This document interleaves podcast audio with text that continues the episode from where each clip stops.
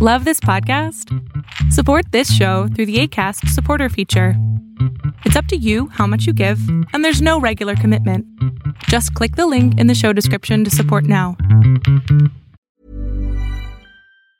When you're ready to pop the question, the last thing you want to do is second guess the ring. At Bluenile.com, you can design a one of a kind ring with the ease and convenience of shopping online. Choose your diamond and setting. When you find the one, you'll get it delivered right to your door. Go to Bluenile.com and use promo code LISTEN to get $50 off your purchase of $500 or more. That's code LISTEN at Bluenile.com for $50 off your purchase. Bluenile.com code LISTEN. Burrow's furniture is built for the way you live. From ensuring easy assembly and disassembly to honoring highly requested new colors for their award winning seating, they always have their customers in mind. Their modular seating is made out of durable materials to last and grow with you. And with Burrow, you always get fast, free shipping. Get up to 60% off during Burrow's Memorial Day sale at burrow.com slash ACAST. That's burrow.com slash ACAST. burrow.com slash ACAST.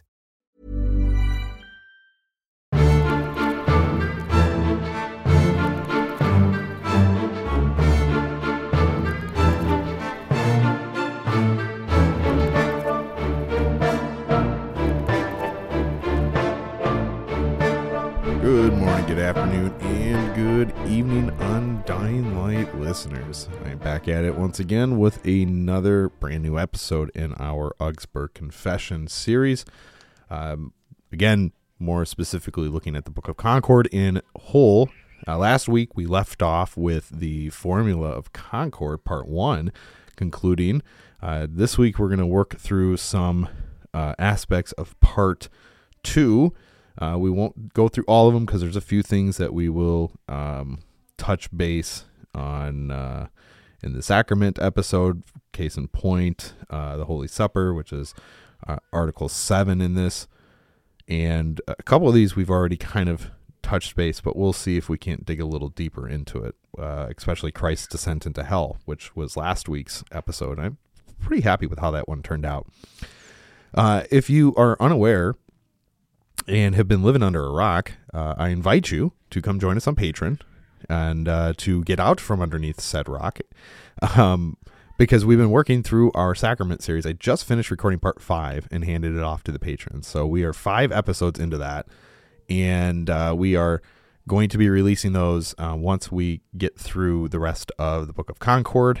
And uh, depending on how I want to kind of set out the Lutheran theology series, then we will um, pick a time and we'll release the series of sacraments, which uh, I, I, envision it's probably going to be close to 10 episodes, uh, 10 parts. So over the course of 10 weeks, uh, you know, give or take, um, I'm five in and I got uh, one more to do on Luther's Large Catechism, and then I might be done with baptism. I might go back and visit some scripture. If I do, then that would make uh, episodes probably six, seven, and eight, or, or at least six and maybe seven. And then we'll shift gears and look at Lord's Supper for a couple episodes. May not take such an extensive dive into the Lord's Supper as we have baptism, but uh, you know they're both pretty contested, if you would, in most uh, Protestant circles nowadays, and uh, and often in, anymore they're kind of downplayed by many churches. So I really hope that you tune in and enjoy them, and uh, and and just you know learn something new from them. So we're at uh, part two. This is called the Solid Declaration of the Formula of Concord. And uh, if you remember, we talked about this a couple weeks ago. The uh, in the introductory to the Book of Concord, um, basically, it's uh, again just the summarization of various controversies around the pure doctrine that the Lutherans put forward during the Reformation. Um, and really, what happened is uh, I'm going to read this here. In the wake of Luther's death in 1546 and the military defeat in 47 of Lutheran princes and estates, a series of controversies about the pure doctrine of the Reformation threatened to split Lutherans into two camps. An increasingly isolated Genes, uh, Gnesio Lutheran party proclaiming to adhere to the original teachings of Luther, and initially led by uh, Matthias Flacius. and the Philippist party, composed of followers of Philip Melanchthon, who carried their mentor's insights to extremes. The desire for unification was abetted by strong political pressures from both the Roman Catholic and the Calvinist sides. The open branch among Lutherans and the Colloquy of Worms in 1557 revealed that two ineffective conferences by princes uh, at Frankfurt on the Main in 1558 and the Naumburg in 1561. and beginning in 1568, a theological solution for the rift was attempted with the generous moral and financial support of the princes. The first formula proposed was James Andreae's five article Confession and Self Explanation, expanded in 1573 to his, to his six Christian sermons, a recasting of the contents in the latter year produced the Schwaben Concord, a reworking of this document, largely by Martin Chemnitz in the light of comments from theological facilities and conferences and theological uh, individual theologians, resulted in the uh, Schwaben Lower Saxon Concord, 1575. In the following year, uh, Luke Osiander and Balthasar uh, Bidembach were directed to draft another proposal, the so called uh, Maulbronn formula, with the exposure of the crypto Calvinist conspiracy in electoral Saxony. Elector August joined the movement for unification in the late spring of 1576. He con- convoked a conference of theologians in Tur- uh, Torgau where the Schwaben Saxon Concord and the Maulbronn formula were combined into the so called Torgau, Torgau book, which Andreae summarized, summarized in the epitome or first part of the Formula of Concord. After being sent to all invested territories for comment, the uh, Torgau book was reworked at Bergen, Albany, into the Solid Declaration, or the second part of the Formula of Concord. This is the so called Bergen Book in 1577. During the next three years, while the pre- preference went through draft after draft, 8,188 theologians, ministers, and teachers in participating territories signed the Solid Declaration. Finally, in, 15, in June 25th in 1580, 50 years to the day after reading the Augsburg Confession before Charles V, the complete Book of Concord was placed on sale. The signatures of the preface produced at the beginning of this volume as the preface of the Book of Concord, identifying the princes and estates committed to them. The English translation was made from German, uh, from the German original Latin quotations, which produced and then trans, uh, which were reproduced and translated into the vernacular at the instance of some princes, are here rendered from the German. Only the more significant Latin expressions are indicated in the footnotes. So that is kind of the the pretext to the formula. So it was again another roundabout way of massive disagreements after Luther's death around particular doctrine. And and I've said this numerous times that most uh, Lutherans today probably wouldn't be authentic Lutherans uh, by their theology. They would be probably either more of the Philippist party or maybe more of a blend of uh, modern Christian or even maybe a blend of Calvinistic uh, tendencies and uh, and Lutheran tendencies. I don't think there's many Lutherans out there that can actually confess as Luther confessed. And and I think and, and I would even venture to say I'm not near as educated as I should be in this field yet, but I'm still learning uh, around you know how to assert my proclamation. How do I confess like a Lutheran? And that's really been kind of the premise of the show is the confession of a Lutheran.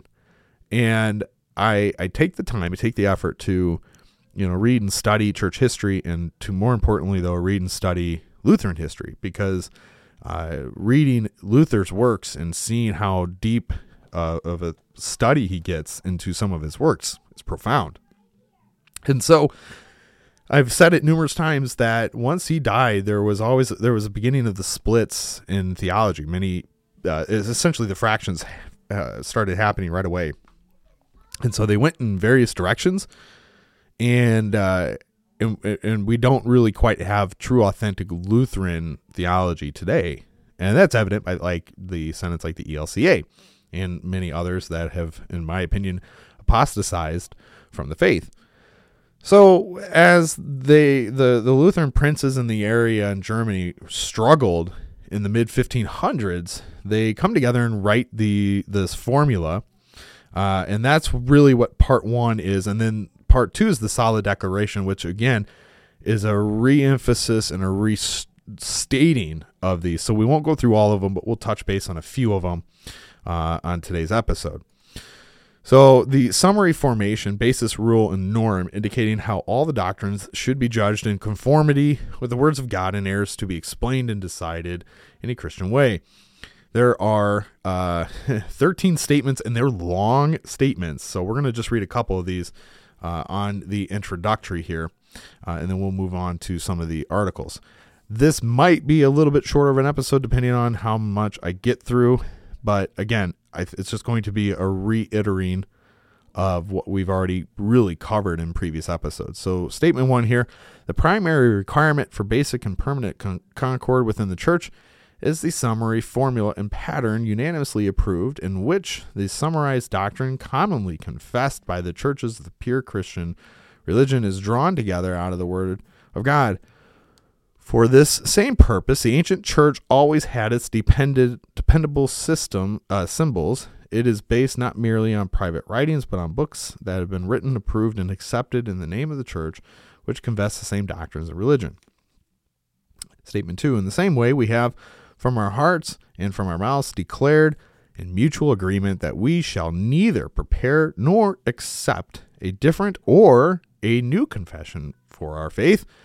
Rather, we pledge ourselves again to those public and well known symbols and common confessions which have at all times and in all places been accepted in all the churches of the Augsburg Confession before the outbreak of several controversies among the adherents to the Augsburg Confession, uh, and which have been kept and used during the period when people were everywhere and unanimously faithful to the pure doctrine of the Word of God, as Dr. Luther of the blessed memory had explained it. So that is just two of those big statements, right? Well, we can get into all that, but you know this this isn't a, an extensive study into the Augsburg. I would like at one point to really uh, read out through all of this for you, uh, and that might come down the road uh, when I have more time.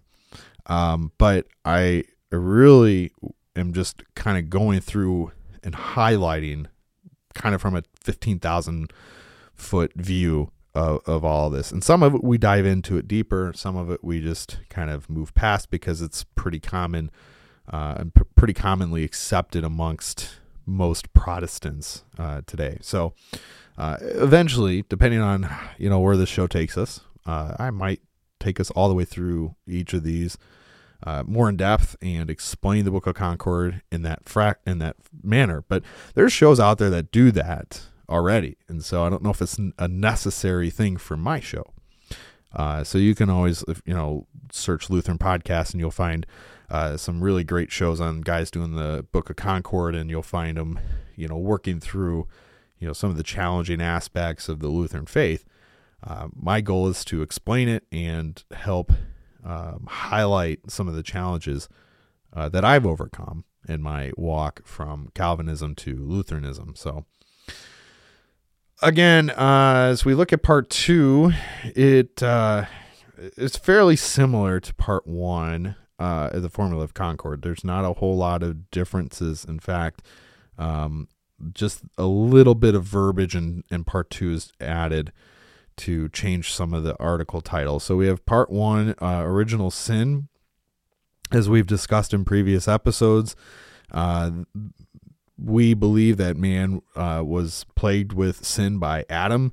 We've gone into you know some scriptural studies on that. We've talked about how uh, that you know is carried on through the seed of man from generation to generation, and that all men are born and women too. All all humans, all mankind is born with original sin. That is where we uh, assert in baptism is the washing away of that. So you'll get into that when we get to the baptismal episodes. So we've got uh, Article 2 or, uh, is free will or human powers. Uh, again, this is another lengthy uh, assertment here of uh, statements. Yeah, I'm scrolling all the way to the bottom. I should, excuse me, I should have just clicked it. Uh, 90 statements on uh, on the free will. We're not going to read all 90, um, but we're going to read through a few of them for you. Uh, there's been a controversy concerning free will, not only between the Papists and the and our theologians, but also among a number of theologians of the Augsburg Confession. We shall therefore first of all set forth the real issue of this controversy. Man with his free will can be found and viewed as being in uh, in four distinct and dissimilar states. In this controversy, the question is not concerning the state of man's will before the fall, nor what the man after the fall and prior to his conversion can do in external things affecting his temporal life, nor what man can do in spiritual things after the Holy Spirit has regenerated him and rules him, nor what man's free will is going to be like after he has risen from the dead. The chief issue is solely and alone what the unregenerated man's intellect and will can do in this uh, conversion and regeneration by those powers of his own that have remained after the fall. When the word of God is preached and the grace of God is offered to him, can man prepare for such grace, accept it, and give his assent to it? This is the issue which has been argued by some theologians of the churches in the Augsburg for quite a few years. I would also venture to push that after Luther's death, there was a softening of language. And by softening, it was a changing of language that uh, from a stern mono or monergism salvation to a more synergistic salvation.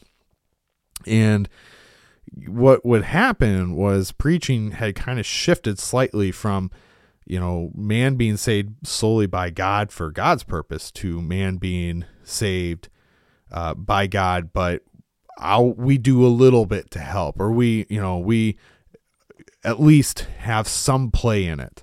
And so the, the softening of language started just shortly after his death and uh, started to kind of um, run through the Protestant church like a cancer. Because really, what we assert as Lutherans is uh, that man has no free will in of himself in the ability to reach out and call to God before salvation.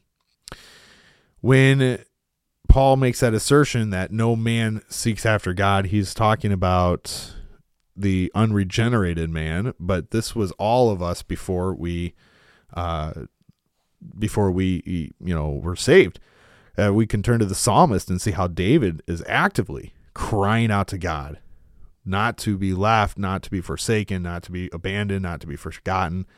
He calls out and is seeking God. And so we have to understand that when Paul makes that assertion in Romans 3, that he is talking about the unregenerated man, those who do not seek God because in our free will, we have no ability to seek God. We have no ability to obtain salvation by any merit. Uh, Paul echoes this again in Ephesians 1 and 2. We've been chosen before the foundation of the world. We've been saved by faith alone and not by our works, so we can't boast. The one party held and taught that although its powers, or although by his own powers, and without the gift of the Holy Spirit, man is unable to fulfill the commandments of God to trust God truly and to fear and love Him. Man, nevertheless, still has so much of his natural powers prior to this conversion that he can, to some extent, prepare himself for grace and give his assent to it, though weakly. But that, without the gift of the Holy Spirit, he could accomplish nothing with these powers, but would succumb in his conflict. On the other hand, both ancient and modern enthusiasts have taught that God converts man through the Holy Spirit without any means or created instruments, that is, without the external preaching or and hearing of the word of God, and brings them to a saving understanding of Christ. On the other hand, against both of these parties, the pure teachers of the Augsburg Confession have taught and argued that through the fall of our first parents, man so is so corrupted that in divine things concerning our conversion and salvation, he is by nature blind and does not and cannot understand the word of God when it is preached, but considers it foolish, foolishness. Nor does he of himself approach God, but he is and remains an enemy of God until the power of the Holy Spirit, through the word which is preached and heard, purely out of grace and without any cooperation on his part, he is converted, becomes a believer, is regenerated, and renewed. And again, this statement goes on and on. Uh, I would venture to say too that with that we can harp on you know free will and, and all that uh, good works for you know a while, but we're gonna actually look at good works here in a minute. Um, but uh, we can talk about the free will of man for ever and a day. We could probably do a whole podcast show on the free will of man, and uh, and you know have a nice little you know mini episode or little mini shows or whatever you want to call them. Uh, all right, let's move on. Uh, statement three. Uh, we've got the righteousness of faith before God. Uh, the fir- third controversy, which has risen among the several theologians the Augsburg Confession, concerns the righteousness of Christ or of faith, which God by grace through faith reckons to poor sinners as righteousness. The one party contended that the righteousness of faith, which St. Paul calls the righteousness of God, is the essential righteousness of God, namely Christ himself as the true, natural, essential Son of God who through faith dwells in the elect, impales them to do what is right, and uh, and in this way their righteousness, and that in the comparison with his with this righteousness, the sins of man are like a drop of water, and uh, compared to the mighty ocean. On the other side, some have taught, uh, held and taught that Christ is our righteousness only according to human nature. Against both of these parties, the teachers of the Augsburg Confession held unanimously that Christ is our righteousness, not according to divine nature alone or according to human nature alone, but according to both natures. As God and man, he has been he has by his perfect obedience redeemed us from our sins, justified and saved us.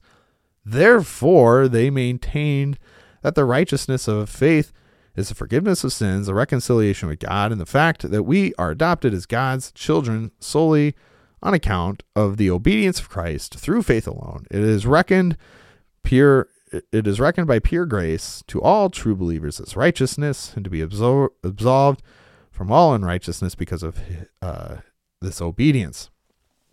So that is that statement. And then we move on to good works. Again, another long, lengthy uh, uh, assertment 40 statements and good works, so we won't read them all, but these same things. You know, I would boil this all down to God doesn't need your good works, your neighbor does. That's I mean, we, we can we can go into all the little nitty gritties of stuff, but in reality, God does not need your good works. Your neighbor does.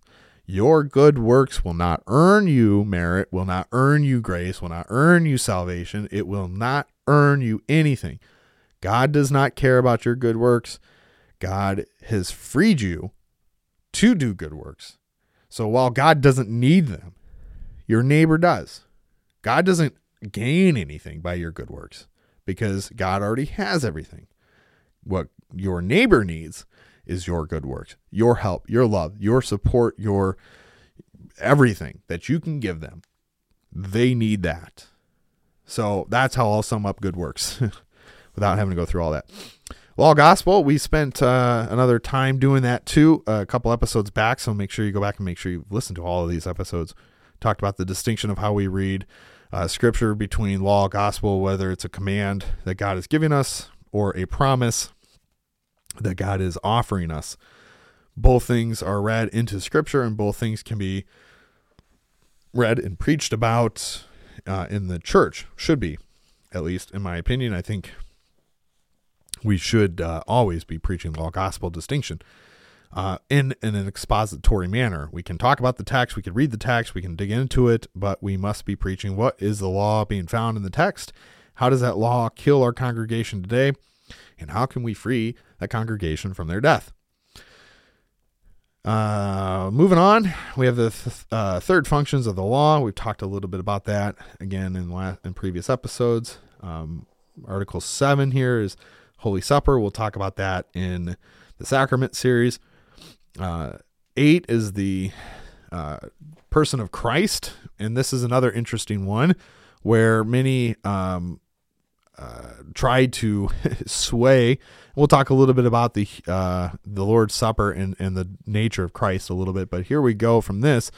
For when Dr. Luther maintained with solid arguments are true, essential presence of the body and blood of Jesus Christ in the Lord's Supper on the basis of the words of institution, the Zwingli Zwinglians con- countered by saying that the body of Christ could not be a true and genuine human body if it were present at the same time in heaven and in the Holy Supper on earth, since, since such majesty belongs to God alone and the Christian is incapable of it. Dr. Luther contradicted and mightily refuted this after his doctrinal and polemic writings concerning the Holy Suppers, which to which we hereby publicly profess our adherence, and they clearly demonstrate.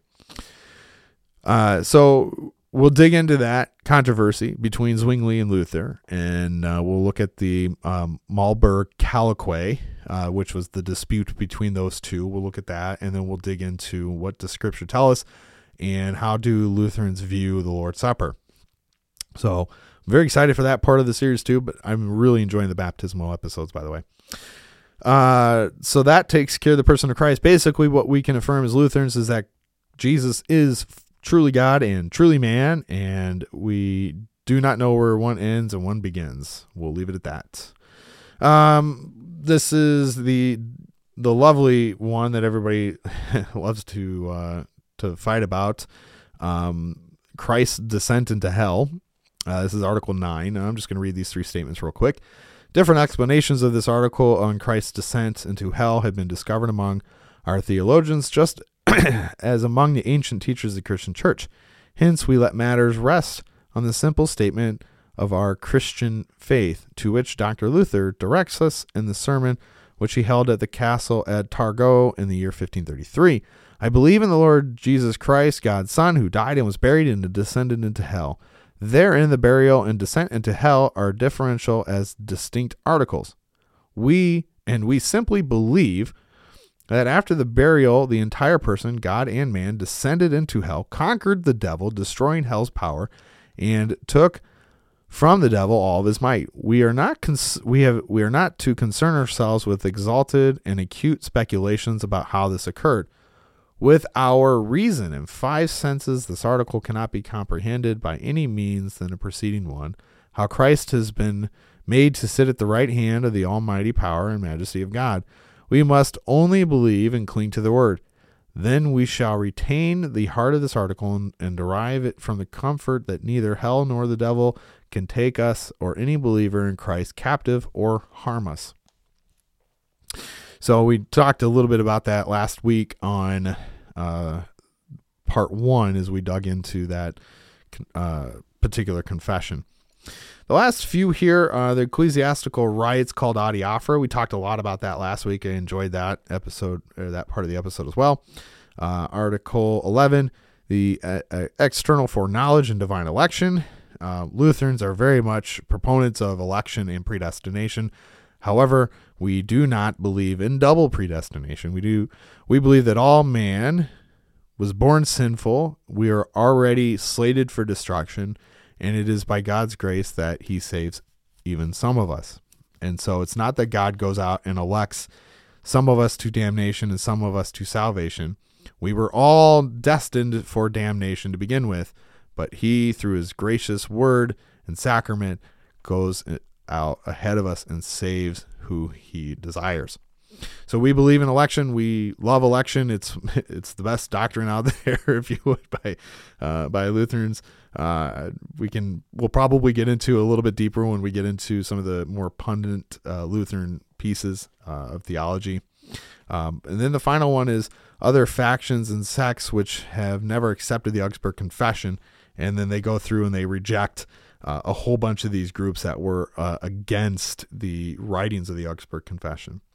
So that concludes um, all of the big stuff here. We will actually uh, spend some time looking at uh, probably next week the Smalcald articles, which is kind of Luther's small confession.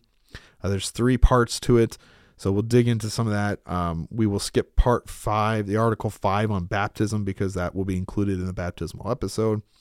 Uh, after these Smalcald articles, we might just journey quickly through the small catechism. Uh, we will not go through the large, mostly because uh, the large is uh, extensive in Luther's explanation to uh, various things. So, if you want some meaty bedtime material to read, go and grab Luther's Large Catechism and read his commentary on the commandments. So, first instance, uh, it will take you through uh, the first commandment ex- uh, explanation here. It's uh, 48 statements long.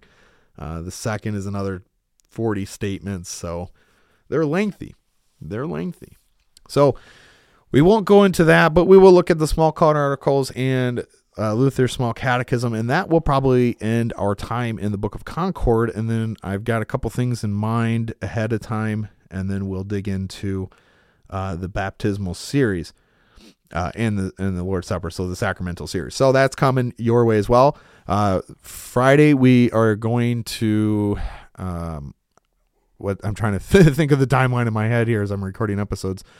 The next episode I will record after this one today will be on the Book of Psalms. Uh, we'll outline that. So that will be the Friday's episode that has already aired. This coming Friday, I think we're going to look at Jonah. And uh, Anthony and I did it on a matter of truth, and we dug into that topic fairly deep um, on a couple of the concepts. But I would like to go verse by verse and really ex- expound the book um, and uh, talk about it a little bit more. And we'll see some parallels between Jonah and uh, the New Testament.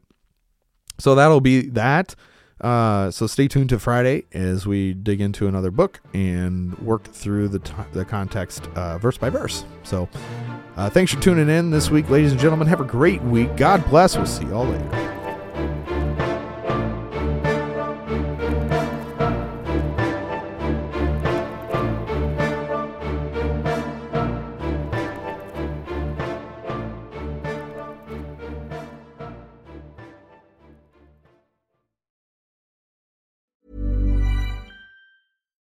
Flexibility is great. That's why there's yoga. Flexibility for your insurance coverage is great too. That's why there's United Healthcare Insurance Plans. Underwritten by Golden Rule Insurance Company, United Healthcare Insurance Plans offer flexible, budget friendly coverage for medical, vision, dental, and more. One of these plans may be right for you if you're, say, between jobs, coming off your parents' plan, turning a side hustle into a full hustle, or even missed open enrollment. Want more flexibility? Find out more about United Healthcare Insurance Plans at uhone.com.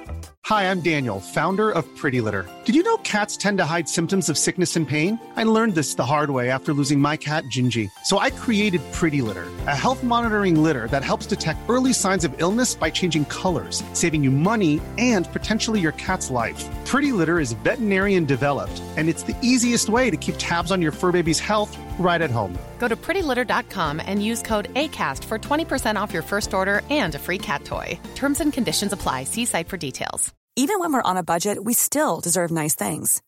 Quince is a place to scoop up stunning high end goods for 50 to 80% less than similar brands. They have buttery soft cashmere sweaters starting at $50, luxurious Italian leather bags, and so much more. Plus, Quince only works with factories that use safe, ethical, and responsible manufacturing. Get the high-end goods you'll love without the high price tag with Quince. Go to quince.com/style for free shipping and 365-day returns.